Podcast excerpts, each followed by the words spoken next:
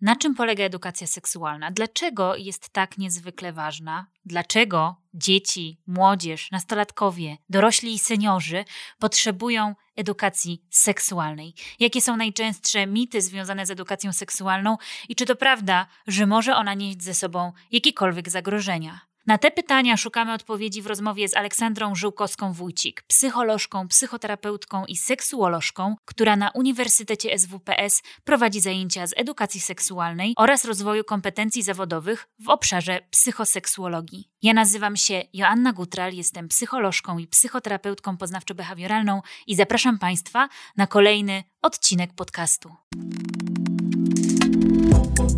Strefa Psyche Uniwersytetu SWPS Psychologia bez cenzury.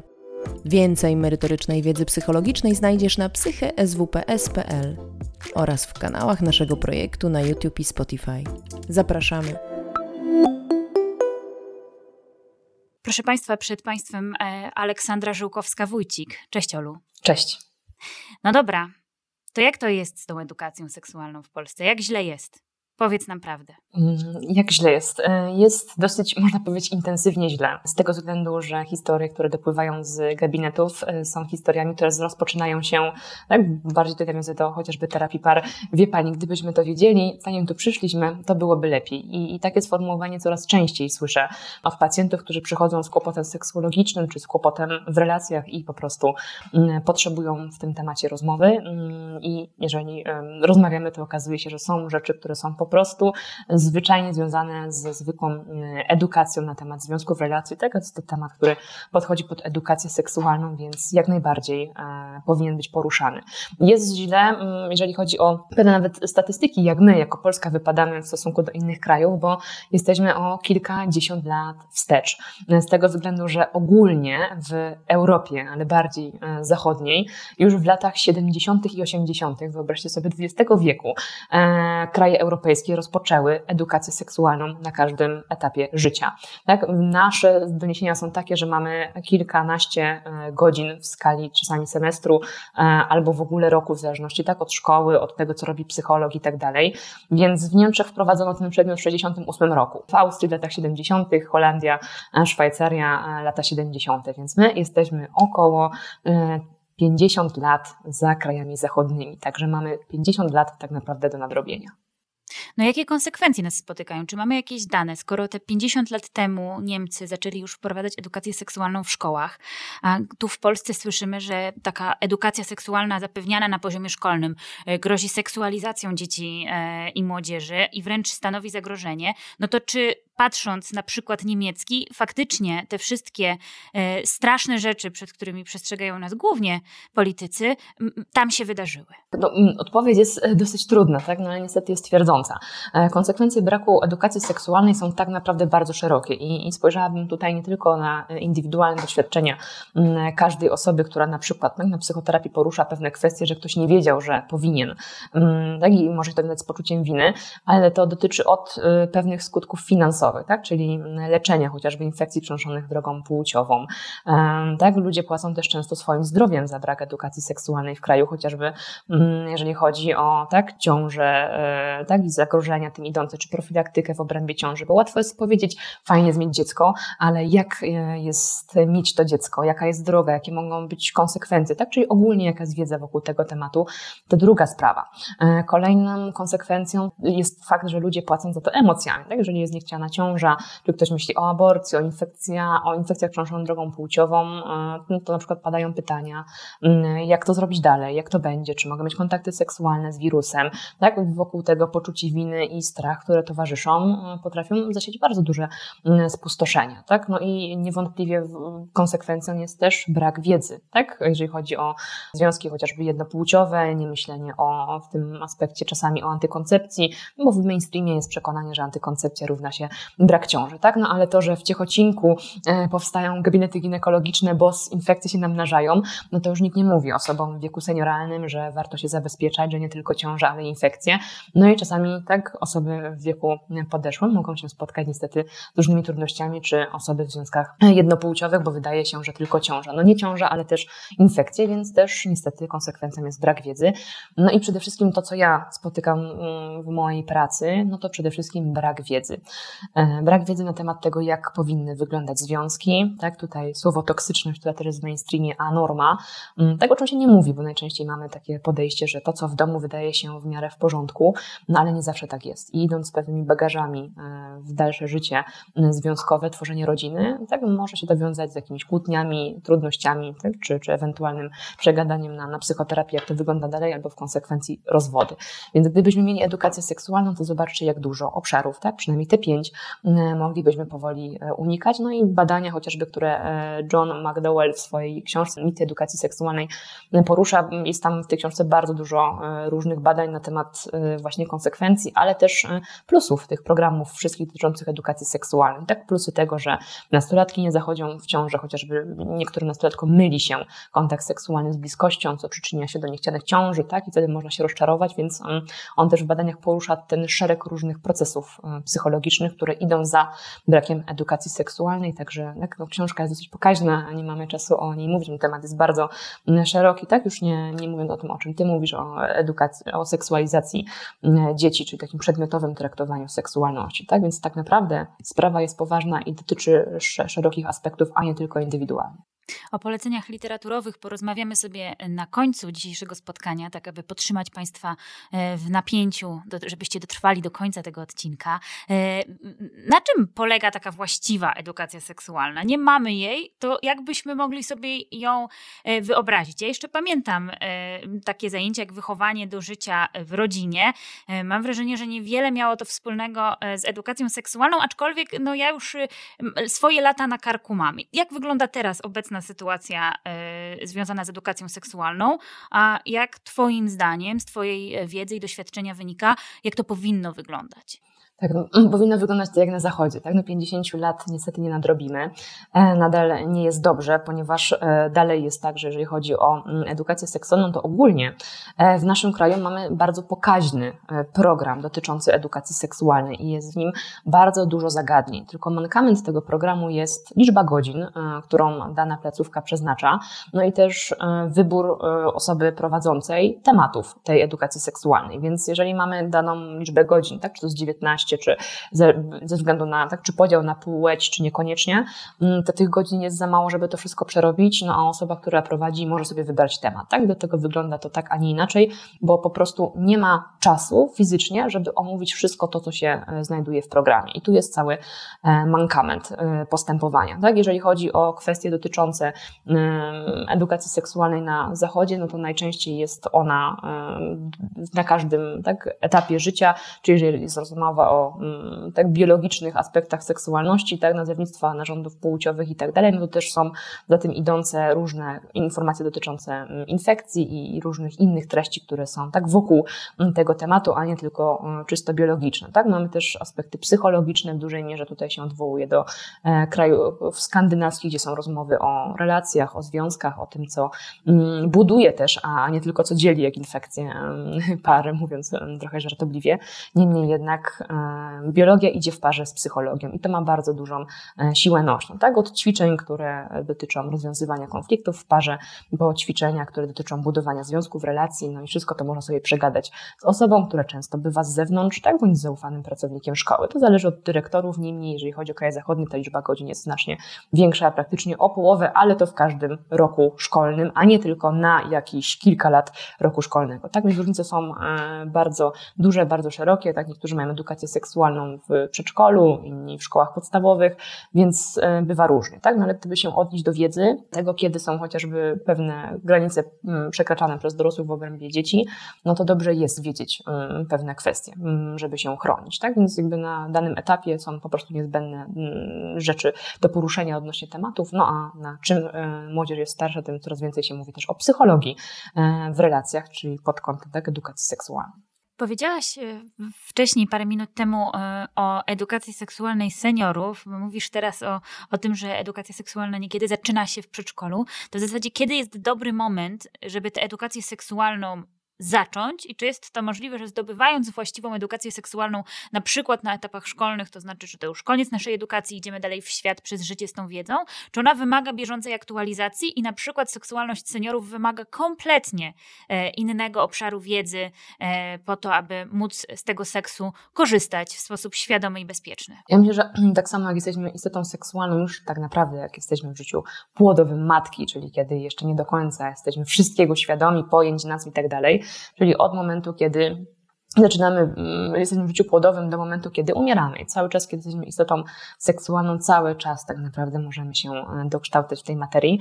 E, z tego czasu, jak e, prowadziłam zajęcia z bardzo ciekawą grupą seniorów, to w pierwszym rzucie miał być to program, który dotyczył profilaktyki nastroju, trudności psychicznych, samotności. No ale jasno seniorzy usłyszeli, że też moje wykształcenie idzie w kierunku seksuologii, no i stwierdzili, że chcą porozmawiać o związkach, o, o relacjach, o, o po prostu edukacji seksualnej.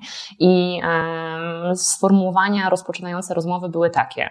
No, nam nikt nie mówił, e, jak to ma być, co ma być, tak? I seniorzy tutaj przytaczali historię na przykład swoich rodziców, którzy mówili na przykład do swojej córki, no to będziesz wiedziała, jak to będzie ten. Tak, no ale teraz ta kobieta patrząc z perspektywy swojej dzieci mówi, no ale co będzie ten, tak, co ja miałam wiedzieć, mm, o co chodzi, tak, i, i wszystko było po omacku, jedna była tylko książka, która krążyła między ludźmi z ręki do ręki i, i nikt nie miał za bardzo możliwości porozmawiania o tym, co jest normą, a co nie. I tak naprawdę, jak porozmawialiśmy o związkach w sposób rzetelny, też e, naukowy w stosunku do przykładów, e, co się dzieje u ludzi, no to seniorzy mówią, no kurczę, mogliśmy pewne rzeczy zrobić inaczej. I się czują trochę rozczarowani tak? Ale no dziwią się, bo uważają, że teraz młodzież ma e, trudniejsze czasy, bo niby jest dostęp do wiedzy, no ale pytanie skąd ją czerpać, e, o co chodzi, z kim rozmawiać, z kim nie, to tak naprawdę oni uważają, że może być dużo dezinformacji w tym temacie, tak? Ale sam fakt porozmawiania o tym, co i jak w sposób rzetelny był dla nich bardzo budujący i pamiętam, że to były jedne z zajęć, gdzie zostaliśmy po prostu o wiele dłużej, ale też musieliśmy przełożyć spotkanie na e, kolejny raz, tak? Ale tu właśnie pod kątem edukacji seksualnej i stricte związków, relacji, tego jak budować relacje z własnymi dziećmi, e, wnukami, tak? Po czym jak wspierać wnuka, jak wspierać dzieci.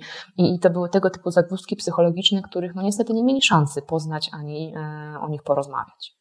Tak sobie myślę y, o tym, y, co przed chwilą y, powiedziałaś, i zastanawia mnie jedno. No, niby dostęp do informacji jest całkiem spory. Generalnie możemy sobie wpisać różne rzeczy w internet i bardzo różne wyniki wyszukiwania możemy spotkać na swojej drodze. Myślę, że to jest mankament internetu, że teoretycznie możemy znaleźć tam wszystko, ale też wszystko, co nie jest zweryfikowane i potwierdzone, więc bardzo dużo mitów na temat seksualności krąży po internecie, to jak mamy rozróżnić, co jest tym źródłem rzetelnym, wartym naszej uwagi, za którym możemy podążać, a, a tym, które, który jest e, mitem albo jakimś magicznym myśleniem, bo naprawdę bardzo wiele informacji możemy tam znaleźć. Mhm. Tak, mm, kiedyś znalazłam test ciążowy online, prawda? I jeżeli dorosły może się z niego zaśmiać, no bo mm, jak można zrobić test ciążowy online, tak? Tak, jeżeli mamy na przykład jedenastolatkę, która wierzy, że przytulanie powoduje ciążę, tak? I zrobi sobie taki test, to realnie może uwierzyć, tak? No bo jest na innym etapie poznawczym niż e, dorosły człowiek. Jeżeli chodzi o dzieci i nastolatki, to ja znalazłam wyniki badań Dlaczego czekać? pewnej kampanii i potwierdza e, też jej wynik inne sondaże, które były prowadzone w Wielkiej Brytanii, że tak naprawdę dzieci i nastolatki pragną otrzymywać informacje na temat seksualności, tak? Ale też związków, relacji, nie tylko antykoncepcji, tego, że dzieci się biorą z brzucha albo z sałaty, czy przynosi je bocian, ale chcą e, tak naprawdę mm, edukacji i wiedzy od swoich mam e, i ojców. E, I jeżeli chodzi o te badania, to mm, około 55% dzieci i nastolatków deklaruje, że chciałyby mieć tą wiedzę od rodziców, no bo i tak na ich wychowanie seksualne oni wpływają. Tak? Czyli to jest to wszystko, co my słyszymy na różnym etapie naszego życia, co można w związku, czego nie można. Tak jak mama mówi, nie gól teraz nóg, a druga mówi, a możesz golić teraz nogi. Tak? To są te wszystkie momenty, które zaczynają się między wierszami, czasami wprost, czasami nie. No ale tak naprawdę, skoro i tak o seksualności rozmawiamy, bo skoro i tak mama wie, że na przykład dziewczynka ma, e, zaczyna miesiączkować, tak, czy chłopak zaczyna mieć polucję, mm, no to tych rzeczy się nie da um, pominąć, więc to są i tak elementy seksualności, które się wkradają do rodzin, a nastolatki e, za nimi tęsknią, a bardziej za rozmowami ze swoimi rodzicami. Też badania pokazują, że takie rozmowy bywają zbliżające, e, bywają budujące relacje, więc e, czemu by nie skorzystać, tak? Mankament mamy taki, że niestety jak seniorzy, z którymi rozmawiałam, nie mieli mieli szansę nauczyć swoich dzieci edukacji seksualnej, no to niestety sami mogli nie wiedzieć, tak? Ale sam fakt wspólnego czasami porozmawiania, przeczytania jakiejś literatury, przegadania sprawy może być bardzo budujący i, i zachęcam, e, bo jeżeli dziecko nie znajdzie informacji u rodziców, może ją znaleźć w internecie, a są różne e, fora, tak? I czasami jak wpisujemy jakieś diagnozy do internetu, to czasami o zgrozo patrzeć, jakie są wyniki na forum, więc zachęcałabym do rozmowy, jeżeli nie, to do mm, fundacji, czy do różnych e, kampanii społecznościowych, czy do różnych mm, ekspertów z pytaniami, tak? I też warto sprawdzać, kto prowadzi takie fora, kto prowadzi dane kampanie, żeby zweryfikować wiedzę specjalisty i tam możemy się odnieść, tak? Czy to jest e, kampania przeciw homofobii, czy grupa, grupa edukatorów seksualnych Ponton, czy różne infolinie, które są prowadzone przez ekspertów, więc tam też możemy zaczerpnąć e, rzetelne informacje, więc raczej odsyłabym do ekspertów, jak już, bo czasami nawet lepiej iść na konsultacje, przegadać sprawę, niż szukać w internecie, bo naprawdę można znaleźć czasami nieciekawe treści i się jeszcze bardziej zmartwić, jeszcze bardziej przestraszyć, niż całe szukanie było tego warte. Powiedziałaś o rodzicach i też trafnie zauważyłaś, że skoro ci e, seniorzy, pewnie gdzieś nasi dziadkowie nie wiedzą, e, to skąd mają wiedzieć rodzice, a w efekcie no, gdzieś nam się ten łańcuch niewiedzy e, przesuwa na kolejne pokolenia. Ale ja tak sobie jeszcze pomyślałam o tym, że dla wielu rodziców i ich dzieci rozmawianie o seksie i seksualności jest sprawą niesamowicie krępującą. Co więcej, w ogóle zachowania seksualne mogą być piętnowane takim wpędzaniem w poczucie wstydu. Jak możesz, to nie wypada, co to o tobie mówi, E, jak ty się zachowujesz. Młodej damie nie przystoi w ten sposób. E, w jaki sposób my, jako młodzi ludzie i ludzie w ogóle na różnych e, poziomach swojego życia, wykształcenia, wieku, mogą radzić sobie z, tego, z takimi komentarzami? Tak, no to też pokazuje czasami niestety mm, tak zasada autorytetu może podupadać i niestety jak słyszę z opowieści czasami przytoczonych w gabinecie, tak jak mama mówiła negatywnie o seksualności, to pacjentka po jakimś czasie stwierdziła, że przecież co ta mama mówi, jak inni tak tak, rówieśnicy twierdzą, że seksualność jest w porządku i czemu miałaby się wstydzić, nie wiem, swoich piersi, tak, czy ogólnie tego, co się dzieje w okresie dojrzewania. Więc kiedy negatywnie mówimy e, o seksualności, a dziecko może to sprawdzić w szkole, tak, no, do 18 roku życia dziecko, później nastolatek cały czas uczęszcza w szkole, no to może się przejrzeć w oczach rówieśników i ktoś może powiedzieć, no ale czemu masz się wstydzić, tak, swoich piersi? Twoja mama to głupoty mówi, tak, i wtedy zaczyna się podważanie autorytetu, więc zastanowiłabym się, e, będąc rodzicem, e, jak ogólnie mówi się o seksualności w domu, tak? Czy można, czy nie można, ale też warto się zastanowić, czemu nie można, bo e, jest to naturalna, wrodzona potrzeba, e, nie da się jej uniknąć, więc czemu by się wstydzić, tak? I tak jak łatwo nam się mówi o jedzeniu, o piciu, o spaniu, to czemu tak łatwo nam się nie mówi o innej ważnej potrzebie fizjologicznej, jaką jest seksualność, która jest wrodzonym e, atrybutem każdego żywego człowieka.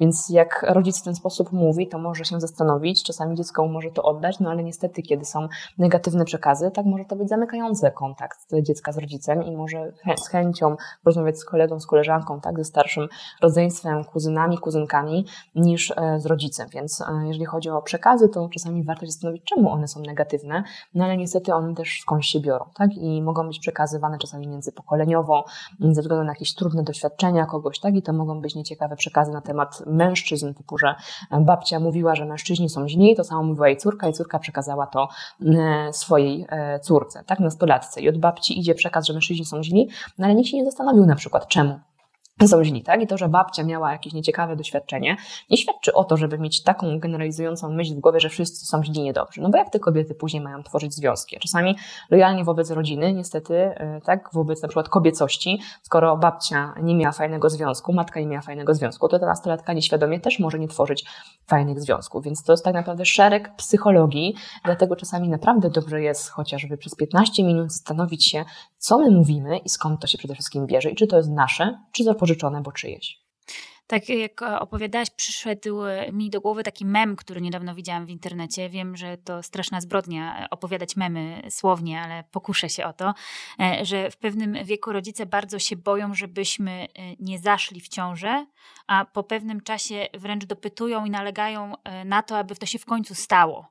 Więc te oczekiwania dotyczące naszego seksu, seksualności są bardzo zmienne wraz z wiekiem i co więcej są często obszarem komentarzy osób z zewnątrz, jakie są najbardziej popularne i szkodliwe mity związane z edukacją seksualną? Mhm. E, tak, no właśnie. I to, co, co mówisz, to pokazuje niestety pewne niespójności, tak? Z się w ogóle nie mówi, e, lepiej nie, no a później się znowu naciska i nalega. To tak samo lepiej nie tworzyć związków, tak? Nieraz są takie przekazy typu, jak skończysz studia, to wtedy sobie założysz rodzinę, tak? No ale jak ktoś kończy studia, to trzeba trochę czasu, żeby drugą stronę poznać, no i co? I, i, i nie zawsze to jest rok czy dwa, czasami potrzeba więcej czasu i wtedy są naciski i można się pogubić, tak? No mitów wokół e, edukacji seksualnej tak naprawdę narasta bardzo dużo. Tak i, i coraz więcej. Od infekcji, od y, tego obszaru tylko i wyłącznie biologicznego, po obszary psychologiczne. Tak? Więc takimi mitami jest na przykład to, co niestety ja ciągle słyszę od mężczyzn przychodzących na psychoterapię, że przecież facet nie może płakać. Tak? I moje pytanie jest często takie, a kiedy pan to pierwszy raz usłyszał? I się okazuje na przykład, że od taty, tak? albo nie widział ktoś kiedyś nigdy ojca płaczącego, no i to jest oznaka męskości. No ale z drugiej strony pokazanie, że jednak to też jest trudne, żeby nie pokazywać emocji, no ale to też uczy e, kolejne pokolenie, że emocje są tak albo wyznacznikiem słabości, e, albo autorytet nie może mieć innych emocji, musi się tylko cieszyć, nie może, nie wiem, być smutny, zły, tak, płakać z bezradności. Więc też dobrze jest pokazywać ogólnie dzieciom dwie strony medalu, tak, że dorosły ma nie tylko tą mocną, trochę omnipotentną stronę, że wszystko może, wszystko mu wychodzi, ale w chwilach kryzysu też dobrze jest się odsłonić, pokazać tą swoją wrażliwą drugą stronę, bo to buduje stabilny obraz e, rodzica i też i tą, można powiedzieć, idealną stronę i tą trochę zdewaluowaną i tworzymy w sobie wtedy całokształt, więc e, mity wokół płciowości, tak, że kobietom nie wypada. No i jak badania pokazują, co mnie e, tak dziwi, bo e, pod kątem tego, że jeżeli chodzi o depresję, to najczęściej na depresję przypada kobietom zamężnym niż singielkom, co też pokazuje pewien mit, że singielka niby jest nieszczęśliwa. No ale czemu, skoro badania nad depresją pokazują jasno, że raczej mężatki w długotrwałych związkach będą cierpiały z powodu depresji niż singielki, więc też te mity czasami godzą w to, co niestety może być e, zdezaktualizowane odnośnie poprzednich czasów, a aktualne teraz. No bo można się cieszyć sobą, własnymi potrzebami mm, i czemu te mity w obrębie płciowości miały być obecne. Już nie mówiąc o mitach w obrębie tak, tego, że ktoś się fajnie ubierze, to tak? I tutaj są konkretne epitety w stosunku kobiecości, w stosunku łez męskich, no i niestety dalej to pokutuje, tak? Już na szczęście kobiety mogą się cieszyć kontaktami seksualnymi i je inicjować i mówić, no ale jeszcze dużo zostało nam do zrobienia pod kątem płciowości i tego, co męskie, co kobiece, tak? Że mężczyzna musi zarabiać i jak mężczyzna nie zarabia, to czasami tak? Niektórzy w stanach depresyjnych trafiają na e, psychoterapię, bo tak, stracili pracę, utrzymują rodzinę i co mają zrobić, a pod tym jest ogromne przekonanie, że mężczyzna musi dawać radę. No on w tym momencie nie daje rady, no i się można um, przez chwilę załamać, zanim się wyjdzie z kryzysu. Tak? Więc my nawet sobie nie zdajemy sprawy, jak bardzo nierozmawianie o, o tym, co kulturowe, co jest mitem, e, potrafi przysporzyć cierpienia ludziom tu i teraz. Tak wydaje się, że niby nic, no a jednak gabinety psychoterapeutyczne pokazują różne rozmowy, a w nich różne tego typu przekonania, mity, stereotypy uderzające też w psychologię. Też y, taką mam refleksję po Twojej wypowiedzi, że często słyszy się o tym, y, że e, kwestie edukacji seksualnej powinny zostać decyzją rodziny, rodziców takich dzieci. Z jednej strony myślę sobie, no okej, okay, ale skąd ci rodzice mają czerpać e, wiedzę o tym jakże złożonym i wielowątkowym obszarze e, wiedzy? Czym może skutkować brak edukacji seksualnej? Szeregiem różnych rzeczy, tak? Od, nie, od nieplanowanej ciąży, po różne kwestie wokół też spraw e, ciążowych i, i, profilaktyki, tak? Po różne infekcje.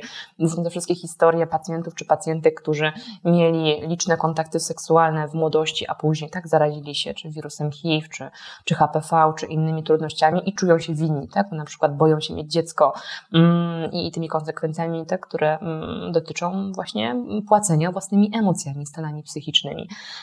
Także brak edukacji seksualnej i jego brak kształtowania adekwatnych postaw tak naprawdę wpływa i na aspekty biologiczne, i psychologiczne, i społeczno-kulturowe. Bo kiedy na przykład nie mamy też informacji, jak to jest tworzyć związek z osobą z innej kultury, no to pytanie, jak my wtedy mamy mm, uwspólnić normy w takiej e, relacji. Tak? I tutaj na przykład e, e, mam na myśli związki, gdzie kobieta z Polski zwiąże się z Włochem i ma na przykład kłopot i mogłaby powiedzieć, że on ma za bliską relację z matką, no a tak tam po prostu kulturowo jest. No i jak tutaj prowadzić terapię, skoro co, jednej strony kultura, a z drugiej strony tak inne podejście do relacji. No niestety, tak? A coraz więcej widzimy par, które są z różnych krajów, z różnych miejsc, no, w związku z tym z różnych społeczności mm, i nie tylko kultur. Tak więc e, chodzi też o kształtowanie postaw w obrębie e, różnic kulturowych, tak? Czasami takie osoby mogą się spotkać z agresją, z różnymi trudnościami, więc od uświadamiania po e, różne treści tak naprawdę i temat jest dosyć szeroki w tym aspekcie. Ola, to wytłumacz mi, bo ja już się powoli zaczynam gubić. Nie mamy żadnych benefitów wynikających z braku edukacji seksualnej. Mamy cały szereg strat i kosztów, które ponosimy my wszyscy w związku z tym, że tej edukacji seksualnej nie mamy. O co chodzi? Dlaczego jej nie ma? Tak, no to jest bardzo istotne pytanie. Czemu jej nie ma? Tak, no niestety może to jest związane z krajem, tak, z polityką tego kraju i, i z tym, co, kto wpływa e, na to, czy jest edukacja, czy nie. Tak, no 50 lat niestety nie nadrobimy, e, będziemy w plecy o, o ten czas dotyczącej wiedzy. Tak, no to jest pytanie raczej do osób, które zarządzają programami, czemu miałoby ich nie być, no ale nie, na szczęście świadomość rodziców jest coraz większa i rodzice coraz częściej z moich doświadczeń wysyłają dzieci e, do seksuologów, tak, psychologów na edukację seksualną. Chcą, żeby córka czy syn wiedzieli, tak, albo córka i syn przegadali sobie temat związków. Czemu tak jest? E, sama e, pamiętam różne przykłady dotyczące tego, że rodzice się zaniepokoili, kiedy na przykład ich e, córka miała, tak, córka 17-letnia mm, była w związku z 35-letnim mężczyzną, zaniepokoili się i chcieli, żeby przegadać ten temat, tak, a niestety do tego doszła infekcja, przepraszam, drogą płciową, którą ten mężczyzna zaraził córkę, rodzice się dowiedzieli, mm, no i oprócz leczenia, tak, ona myślała, że to nic złego, on jej powiedział, że chodzi o konkretnego wirusa, no i cała sprawa diagnostyki leczenia przysparzała im snus powiek i, i zapisali, tak, córkę do, do mnie na, na porozmawianie, więc tutaj nie tylko rozmawialiśmy o um, związkach i relacjach, tak, co znaczy, kiedy ktoś świadomie kogoś zarazi, tak, no bo jest to też łamanie prawa, więc ona nie wiedziała wielu rzeczy, no ale gdyby była, tak, dla 17-latki prowadzona edukacja seksualna w szkole, być może mogłaby tego uniknąć, więc od takich e, spraw po fakcie niestety, co mm, akurat odnośnie tego wirusa może ta osoba mieć konsekwencje do końca życia, bo różne też aspekty psychologiczne, no bo cała rodzina się bała o nią. Tak jako 17-letnią dziewczynę, która taką infekcję e, złapała, jeszcze z takim mężczyzną, po prostu się obawiali, czy coś się tam złego nie dzieje, a sami nie potrafili. Więc na szczęście, kiedy coś się dzieje, rodzice e, potrafią i tutaj ja zawsze daję duży ukłon rodzicom, że są w stanie z tego tabu, który nadal jest w naszym kraju, wyjść i porozmawiać jeszcze w trudnej sytuacji. Tak? Także ja zawsze rodziców wzmacniam w takiej informacji, że dobrze, że e, ruszyli się, no bo żyć w poczuciu winy i mówić córce, coś ty narobiła całe życie, też nie jest rozwiązaniem, no bo to niszczy relacje, tak? I złość, czy przechowywanie frustracji no jeszcze nikomu nie przyszło na dobre. To spróbujmy ugryźć ten temat z dwóch stron. Ja wiem, że pewnie nie znosisz pytań pod tytułem jak żyć i co robić, ale gdybyśmy spróbowali chociaż wyznaczyć kierunek, w którym mogą e, podążać e, nastolatki, e, które no właśnie czują, że jakoś nie mają przestrzeni na to, aby porozmawiać z bliskim dorosłym, czy to rodzicem, czy dziadkiem, czy jakimś opiekunem szkolnym, a którzy chcieliby te zweryfikowane, dobre, prawdziwe informacje o seksie, o zdrowiu reprodukcyjnym pozyskać. Od czego zacząć? Gdzie szukać, jaką strategię wybrać, jak weryfikować te źródła, e, gdzie mogę znaleźć najlepsze informacje, czy mogę samodzielnie udać i zapisać się na wizytę do seksuologa? To jest um, bardzo ciekawe pytanie. Jak um, ugryźć coś, czego nie ma, e, w dużym skrócie. E, pamiętam pewną strategię e, szkoły, która, z którą współpracowałam tak, przed czasami koronawirusa dosyć długi czas. Mm, to mm, wyszła inicjatywa od młodzieży. Kiedyś w ramach strefy młodzieży Uniwersytetu SWPS prawda, prowadzimy różne działania profilaktyczne w różnych filiach uniwersytetu i zapraszamy młodzież na rozmowy. I kiedyś podczas pewnej rozmowy wywiązało się takie pytanie, tak? Jedna z uczestniczek, nastolatka zadała pytanie, ok, mówimy o depresji, mówimy o manii, jest to bardzo ważne, ale czemu my nie mówimy o tym, co nas teraz dotyczy, o związkach? I um, zaczęło się od tego, że ta klasa stwierdziła, że chciałaby porozmawiać o związkach, tak? No, oczywiście temat możemy zmienić na e, uczelni, no ale też stwierdzili, że oni by chcieli, żeby wszyscy ten temat związków e, mogli sobie przegadać w ich liceum. I e, inicjatywa wyszła od młodzieży, gdzie e, akurat oni mieli bardzo, mają bardzo fajną panią psycholog, która jest też psychoterapeutką, poszli do niej i poprosili ją o pomoc, żeby zorganizowała im warsztaty dotyczące relacji i związków dla wszystkich klas od jednej do trzeciej. Ich nie interesuje, że jest matura, matura próbna, to jest temat równie ważny co nauka. No i ta pani psycholog napisała pismo do dyrekcji na zebraniu. Wszyscy wychowawcy poruszyli temat, mm, no i rodzice stwierdzili, że tak jak najbardziej. Tak szkoła pozyskała środki, E, ja miałam możliwość prowadzenia z nimi e, tych zajęć na temat e, związków i relacji. Niemniej jednak kwestia była tutaj rodziców, ponieważ część rodziców zgodziła się na pewne tematy, część nie. I później doszło do tego, że jedna klasa mówi, ale czemu oni mają o związkach, a czemu oni mają o antykoncepcji, a nie mają tego i tego. Tak, bo część rodziców zgodziła się na związki, część nie na antykoncepcję. No i rozpoczęły się dyskusje, czemu tak, a nie inaczej. No i sama młodzież stwierdziła, że oni chcą. Było jeszcze kolejne spotkanie, aż w końcu wszyscy uzyskali to, co chcieli, tak, za pomocą dyrekcji i, i psychologa szkolnego. Więc myślę, że od y, młodzieży też część zależy, od y, osób zarządzających placówką szkoły też, od rodziców też. Więc to są równe, składowe powiedziałabym, więc one współgrające mogą przynieść mm, dobre korzyści. Tak było akurat w jednej szkół, z którą e, współpracuję, więc e, dało się. No ale są też szkoły, w których niestety nie. I, kiedy e, nie da się ruszyć do przodu mm, z tym tematem, no to w dużej mierze, kiedy jest się osobą pełnoletnią, można się zapisać do edukatora seksualnego, tak, do psychologa, żeby porozmawiać o mm, danym temacie, tak, no nie trzeba być osobą pełnoletnią, no bo wcześniej wymagana jest zgoda i niestety nikt nie może nikogo przyjąć bez zgody rodzica. Tak i tutaj mam pewien impas, o którym często rozmawiamy z młodzieżą, co w takich sytuacjach zrobić, kiedy jestem niepełnoletni, niepełnoletnia, a już coś się dzieje. Tak? Na przykład ktoś ma, czuje, że ma nie, nie, niewłaściwe fantazje, boi się, że to może przejść w jakieś tak dewiacje, czy różne inne kwestie, więc młodzież czuje, jak jest coś z nimi nie tak, ale no, nie mają możliwości działania. No i wtedy polecam mm, albo różnego rodzaju infolinie, no albo po prostu porozmawianie z rodzicem, tak, nie, nie o tym, co się dzieje, ale po prostu o zgodę, bo jest coś niepokojącego. Niekoniecznie trzeba rodzicowi o tym mówić, a żeby jednak dał tą zgodę na konsultację ze specjalistą. No to teraz druga część tej historii, rodzic. Rodzic, który czuje, że powinien coś zrobić, ale nie bardzo wie co, no bo od swoich rodziców tej edukacji seksualnej nie otrzymał, sam wiedzy nie nadrobił, czuje konsekwencje z tym związane, nie chce serwować tego samego swoim dzieciom czy swojemu dziecku, jak e, temat ugryźć, już zostańmy przy tej metaforze, jak się do tego zabrać, Mhm. Więc e, jeżeli chodzi o rodziców, co nie mówię, że często, ale e, spotykana jest ich praktyka, taka, że jak sami nie mają wiedzy, to tutaj e, w użyciu są psycholodzy, seksuolodzy. Tak? Sama spotykam się z rodzicami, którzy mówią, proszę pani, mam córkę czy syna w takim i w takim wieku, co ja teraz mogę, czego nie mogę, tak? bo chcę, żeby było w porządku, sama nie miałam, są pewne konsekwencje.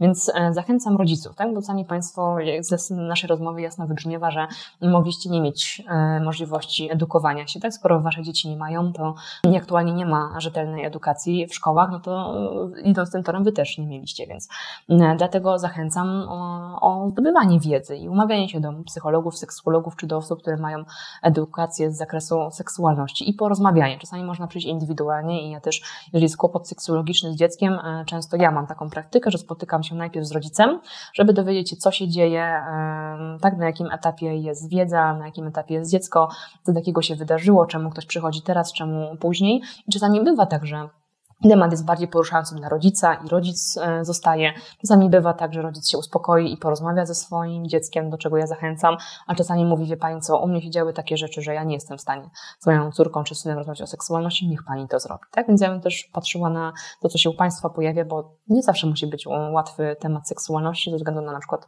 nieciekawe doświadczenia własne, więc można oddać dziecku ekspertowi. Ja zawsze zachęcam, tak, żeby rodzic przyszedł, wziął pigułkę wiedzy, informacji i poszedł z nim e, do dziecka, bo to zawsze buduje relacje. Tak, w ostateczności daje opcję trzecią, czyli zaproszenie dziecka do mnie. E, tak więc mamy różny e, wachlarz możliwości, dlatego e, zachęcam rodziców też do konsultowania się, tak, no bo jak chodzimy do dentysty, chodzimy do fizjoterapeuty, chodzimy do różnych specjalistów, to czemu by nie iść do specjalisty na jedną konsultację, aby zdobyć daną pigułkę wiedzy, czy dostać literaturę, no bo różne metody mamy i czemu by się nie oczytać, a później nie wdrożyć tego w życie rodzinne. No bo jak nie z dzieckiem, to być może później z własnymi wnukami, czy innymi osobami. Zawsze ktoś, kto chce porozmawiać o tej seksualności wokół nas. Też myślę sobie, że bycie rodzicem to kawał odpowiedzialności, do której nikt nas nie przygotował, więc tym bardziej warto e, wesprzeć się e, poradą specjalisty lub specjalistki. E, Ola, nie wiem czy wiesz, ale spotykamy się na to nagranie w Międzynarodowy Dzień Przeciw Homofobii, Transfobii i Bifobii i też mam taką myśl, w jaki sposób możemy, czy jako rodzice, czy opiekunowie, wspierać osoby, które odkrywają swoją seksualność, które być może identyfikują się jako osoby hetero, y, homoseksualne, y, jako osoby niebinarne. Skąd my możemy, jako rodzic, opiekun, nauczyciel, otrzymywać taką wiedzę i jednocześnie wspierać te osoby w swoim rozwoju? Mhm. Tutaj e, odsyłam do ekspertów i e, też bardzo ciekawe jest to pytanie, no bo jakoś potrafimy wspierać osoby e, heteroseksualne, tak? No to, to się nijak różni od osób homoseksualnych, czy binarnych, niebinarnych, czy osób, które ogólnie mają pewne trudności, tak? I myślę sobie, że nauczyciele są akurat grupą, która chyba jest jedną z Polsce najbardziej wykształconych, czy wykwalifikowanych pod kątem radzenia sobie wy, tak? I wiele w ogóle szkoleń w obrębie pedagogiki i dla nauczycieli kierowanych jest profilaktyka wy, tak? I tutaj jest dopisane dosłownie wszystko, więc myślę sobie, że te techniki Państwo macie e, i warto je uskuteczniać w stosunku do mm, osób, bo to, że e, jest zagadnienie tak e, binarności czy płciowości w miarę świeże, jeżeli chodzi o temat, no to nie trzeba się go bać, no bo można podejść do tej osoby, że to jest człowiek taki sam jak każdy inny i czemu by go traktować inaczej, tylko dlatego, że mówi jakieś dziwne słowo w, pierwszej, w pierwszym takim myśleniu typu binarność, niebinarność. No to, że ktoś nie zna tego tego słowa, to znaczy, że trzeba go się bać i, i można porozmawiać o tym i czasami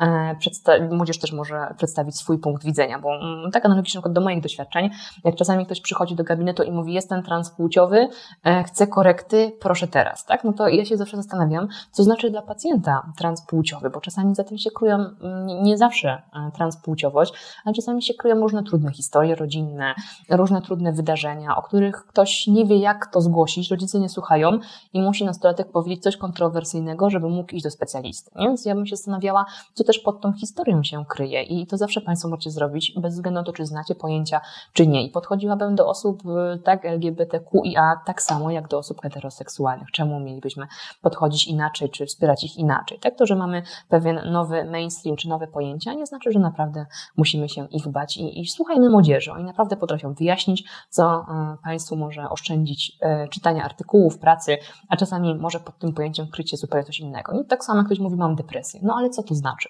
Jak czemu ktoś ma mieć bardzo dużo smutku w sobie i jedni opowiadają o depresji, a inni poprzez depresję, która jest objawem tego, co się działo w ich życiu rodzinnym. Tak? I, I, nie zawsze trzeba od razu stosować leczenie. Czasami e, cierpliwość i rozjaśnienie pojęcia może nam dawać bardzo dużo informacji e, niż strach, który zamyka kontakt. Wiesz, Ola, myślę sobie, że gdybyśmy żyli w idealnym świecie, w którym pre, prościej byłoby nam pytać niż oceniać i z góry zakładać, wiele z tych rzeczy miałoby miejsce, ale znamy także w naszej e, krajowej historii e, historię osób, które pod wpływem e, hejtu e, związanego z ich e, tożsamością płciową czy e, preferencjami seksualnymi, no, targnęły się na swoje życie i poniosły najwyższą tego konsekwencję i zabrakło wtedy osób, które stanęłyby po stronie takiej właśnie osoby. Jeżeli jestem e, świadkiem takich zachowań, jeżeli widzę, że ktoś z moich e, przyjaciół, bliskich jest prześladowany e, w związku z tym, że jest osobą homoseksualną, na przykład, gdzie mogę takie zachowania zgłaszać, na, jakie pomoc, na jaką pomoc mogę liczyć, gdzie o tym informować. Mhm. To jest e, bardzo trudne pytanie, ponieważ nawet e, jak kiedyś pracowałam na oddziale psychiatrycznym i pacjenci trafiali, którzy byli pod e, ogromną przemocą psychiczną, to czasami założenie niebieskiej karty wydawało się, ale jak to, tak? Po co? Mm, I jak przemoc fizyczną łatwo nam jest zgłosić, bo łatwo widzieć siniaki, tak przemoc psychiczną niestety nie. I jak Państwo na przykład macie, tak? Jakby zawsze w miejskich ośrodkach pomocy społecznej na stronach internetowych są odniesienia do niebieskiej karty, to możecie sobie Państwo tą niebieską kartę wydrukować i prześledzić ten aspekt przemocy psychicznej. Jeżeli praktycznie przy każdym stwierdzeniu postawicie Państwo ptaszek, no to jest sytuacja bardzo poważna i nie powinniśmy przede wszystkim bagatelizować przemocy psychicznej, tak? no bo to, o czym się umówić, to są pewne historie, za którym kryje się człowiek i jego emocje i to, że skończył z własnym życiem, no to jest konsekwencją różnych emocji, sformułowań, które do niego trafiały i niekoniecznie musiał mieć siniaki, żeby cierpieć, więc ja uważam, że powinniśmy reagować i zgłaszać i kiedy ktoś jest przemocowy, no to jak najbardziej powinniśmy reagować, no tylko, że realność szkoły jest taka, że dzieciaków jest dużo, zwłaszcza w nauczaniu online ciężko jest wypatrzyć to, co się dzieje w przerwach między, e, między zajęciami i niestety nauczanie online utrudnia e, wypatrzenie różnych sytuacji, no ale może, mogą reagować rówieśnicy, tak? No ale właśnie to jest ten element, kiedy mielibyśmy edukację seksualną i mówilibyśmy o przemocy psychicznej w relacjach, no to jak najbardziej wiedzielibyśmy. Ja sama spotykam się ze sformułowaniami, ale jak to to jest przemocą? tak? Albo przecież jak ja mogłam wiedzieć, mając 10 lat, że to jest przemoc? Albo że jak koleżanka każe mi się rozbierać, to że to jest tak przekraczanie granic i podchodzi pod wykorzystanie. No niestety nie wiemy, a jak nie mamy informacji, jak co się nazywa, no to jak mamy mieć informacje, jak reagować, tak? No dzieci czują coś niewłaściwe i można się posiłkować własnym odczuciem, no ale powinni być też dorośli, którzy jasno nazywają pewne rzeczy, tak? I tutaj e, tak naprawdę dobrze byłoby, żeby było tak jak na e, zachodzie, czyli e, kilku psychologów szkolnych, którzy mają pieczę nad klasami, mają w odpowiedzialności procesy grupowe, które idą tym torem i jak coś się dzieje, to po prostu od razu reagują, a nie rok później reagują, nie dwa lata później. No więc jeden psycholog, który ma kilka, tak, trzy na przykład roczniki i w każdym po pięć klas, no, jako jedna osoba, która jeszcze w międzyczasie rozmawia z uczniami, którzy mają trudności, niestety no nie jest w stanie wypatrzyć tego, co się dzieje. Także tak naprawdę opieka i, i zmiana e, trochę struktury szkoły mogłaby być bardzo pomocna i e, wręcz e, odzyskująca niektóre osoby do społeczeństwa i w, nazywająca proces grupowy. No bo to, że młodzież wyjdzie do szkoły średniej i pójdzie dalej, no to samo może się dziać w pracy, w życiu dorosłym i pewne zachowania są powielane. Nie? Zatrzymanie pewnego procesu grupowego może pomóc i tutaj pełno warsztatów i technik psycholodzy mają, tylko po prostu jest ich za mało w tych miejscach. Olu, powoli kończąc naszą rozmowę, bardzo prosimy Cię o rekomendacje, polecenia literaturowe. Jeżeli e, mamy czerpać wiedzę o seksie, to myślę, że ten podcast może być jednym z tych e, miejsc, które będą bardzo rzetelne. Zatem prosimy Cię o takie, e, no, taką krótką e, listę lektur. Zabrzmi trochę szkolnie, ale na pewno będą to e, bardzo e, dobre źródła. Nie ograniczajmy się tylko do książek, ale być może także filmów czy aplikacji. Zarówno z takim podziałem dla rodziców, opiekunów, jak i dla młodzieży, nastolatków, a być może znajdzie się także coś dla seniorów. Mhm. Mm, ja sądzę, że biorąc pod uwagę tak literaturę, no to zachęcam Państwa do przeczytania sobie tak już trochę starszej książki, ale jednak tego Johna McDowella, Mity edukacji seksualnej. Jest tam szereg różnych badań, tak? Czemu to, co, o, o czym mówiłam, czemu e, tak, jesteśmy na tak edukacji seksualnej, czemu jest tak dużo trudności, skąd one się biorą i tam Państwo znajdziecie bardzo szeroki wachlarz odpowiedzi na pewne pytania, przytoczone badanie, jak to wygląda, tak, bo tutaj mamy, no nie, niestety edukacja seksualna szerokim tematem, można byłoby długo rozmawiać, tam macie Państwo rozszerzenie e, wielu treści, wielu badań, które mogą rozwią, rozwiać wątpliwości, ale też mogą dawać takie mity na temat edukacji seksualnej, często pole do rozmowy. Więc e, John McDowell zrobił świetną pracę pisząc tą książkę, E, jako e, popularyzator nauki. Tak? Swego rodzaju, różnego rodzaju kampanie, tak? Mamy myśli kampanię sexed.pl, która też ma swoje podcasty, która ma swoją e, książkę, do której można się odnieść. Są różne książki i jak Państwo znajdziecie sobie mm, literaturę, to często są podpowiadane według algorytmów internetowych różne treści i na przykład są książki kierowane stricte dla dzieci, tak? typu Wielka Księga Cipek, Siusiaków, która jest kierowana do 6, 7, 8, ośmiolatków, żeby porozmawiać o seksualności, o takich podstawach, które zaraz ich czekają. E, tak, później Sexed.pl to bardziej dla nastolatków. Możecie Państwo się podeprzeć różnymi e, kwestiami naukowymi, jeżeli Państwo chcielibyście zdobyć wiedzę, tak, z zakresu transpłciowości, to na przykład seksualność e, człowieka, Biblia taka seksuologiczna, która jest istotna. Możecie Państwo się posłużyć tak artykułami naukowymi na Google Scholar, więc od kampanii do różnych fundacji, po różnych na piśmie nic swojej książki. Ja na przykład mam taką zasadę, no bo ludzie cały czas piszą książki i nie jesteśmy w stanie ich przeczytać. Kiedyś był też taki mem o, o tym temacie, ale nie będę go przytaczać, no bo będą pisać i piszą, ale jeżeli Państwo macie coś, co się Państwu ciekawie czyta, no to ja na przykład robię w ten sposób, że zawsze jak mam ciekawą książkę czy artykuł, to patrzę sobie pod kątem literatury, no bo jest wysoce prawdopodobne, że to, co w bibliografii, będzie równie ciekawe czy interesujące. Tak więc jak macie Państwo książkę sex.pl, czy na przykład Johna McDowella, czy różne inne, zobaczcie sobie Państwo po prostu w bibliografii, mm, na jakiej podstawie były tworzone artykuły i tam często macie Państwo rozszerzenie wiedzy. Tak? Także od Wielkiej Księgi Cipek, Wielkiej Księgi Siusiaków, Wielkiej Księgi o kupie i tak dalej dla dzieci, żeby porozmawiać, po sex.pl dla nastolatków, tak? po psychologię miłości dla dorosłych i, i seniorów e, profesora e, Wojciszka. Myślę, że to są takie rzeczy, które każdy powinien w swoim życiu przeczytać, nie mówiąc o Michalinie Wisłockiej, czy różnych filmów, które e, mamy odnośnie osób LGBT, bo często może to być fajny temat do poruszenia w rodzinie odnośnie serialów, filmów, które mamy w nadmiarze teraz w XXI wieku. Olu, bardzo dziękuję Ci e, za spotkanie i mam nadzieję, że nasza przygoda e, z rzetelną edukacją seksualną rozpocznie się dla co niektórych właśnie po wysłuchaniu tego dzisiejszego spotkania. 50 lat nie nadrobimy, ale myślę, że nie mamy już więcej czasu do stracenia i pora wkraczać na te właściwe tory. Moim i Państwa gościem była Aleksandra Żyłkowska-Wójcik, psycholożka, psychoterapeutka i seksuolożka. Bardzo dziękuję Ci za spotkanie, Olu. Dziękuję również. A wszystkich e, Państwa e, zapraszam na kolejne podcasty Strefy Psyche Uniwersytetu SWPS. Zachęcam do subskrypcji naszych kanałów na YouTube czy Spotify, aby być na bieżąco z publikowanymi materiałami. Dziękuję Państwu za dzisiaj i do usłyszenia.